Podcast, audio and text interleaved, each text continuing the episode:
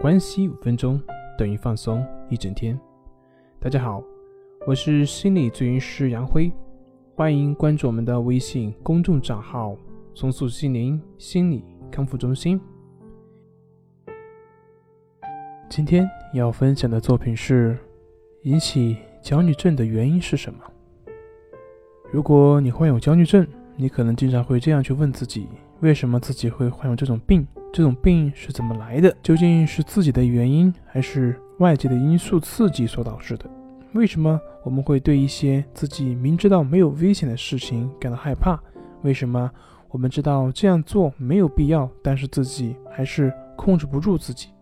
现在较为流行的说法是一些领域的专家提出的单因素理论，他们简化焦虑症的发病原因，试图去找出引发焦虑症的原因。例如，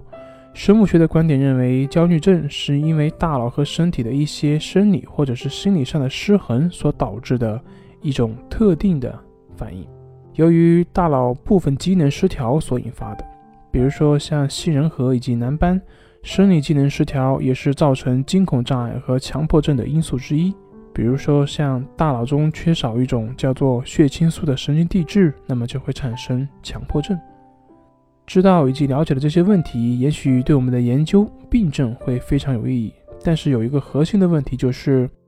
那原有的身体的平衡，原有的身体的平衡的机能又是怎么样被打破呢？如果这个问题没有解决，而是一味的只是去补充其所流失的，就像往一个有漏水的器皿里面去倒水，什么时候可以倒满呢？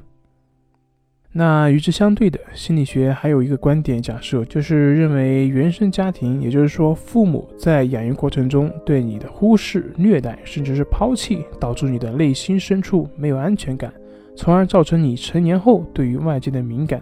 经常无端的感到恐惧、焦虑，从而导致相关的问题。是的，家庭问题对一个个体来说影响是巨大的。但是把家庭问题上升为唯一的问题，那么这样就存在一些问题了。因为我们可能看到，并不是所有的家庭不和谐的孩子都存在问题，也不是所有家庭和睦长大的孩子也都很健康。有的时候，甚至同一个家庭出来的不同的孩子，他的气质表现也会大不相同。所以，完全把患病原因归咎于原生家庭以及早期的生活经历。也并不可取。焦虑症的症状常常看似并不合理，让人感到难以理解，所以呢，很多人会对此会有很多为什么。但是，正如我们前面所分析的那样，我们并不能单纯从某一个或者是两个方面来给症状进行归因。所以，在我们试图弄清楚引起焦虑症的原因之前，我们首先需要弄明白的一点，就是通过学习了解引发焦虑症的原因，可以帮助我们更深入的了解这些问题的由来。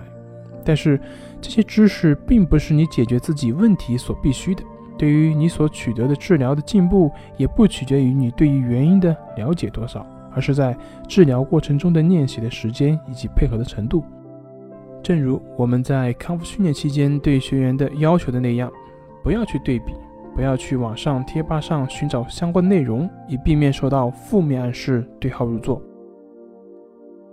焦虑症不是由一个或者是一种原因所导致的，是我们在生活中各种因素所导致的错误的思维模式而产生的情绪累积而引发的。那么关系法就是通过观察呼吸的方式来建立情绪的自我的平衡能力，是内心的进化过程。我们完全可以借由观呼吸的方式而彻底摆脱焦虑症的困扰。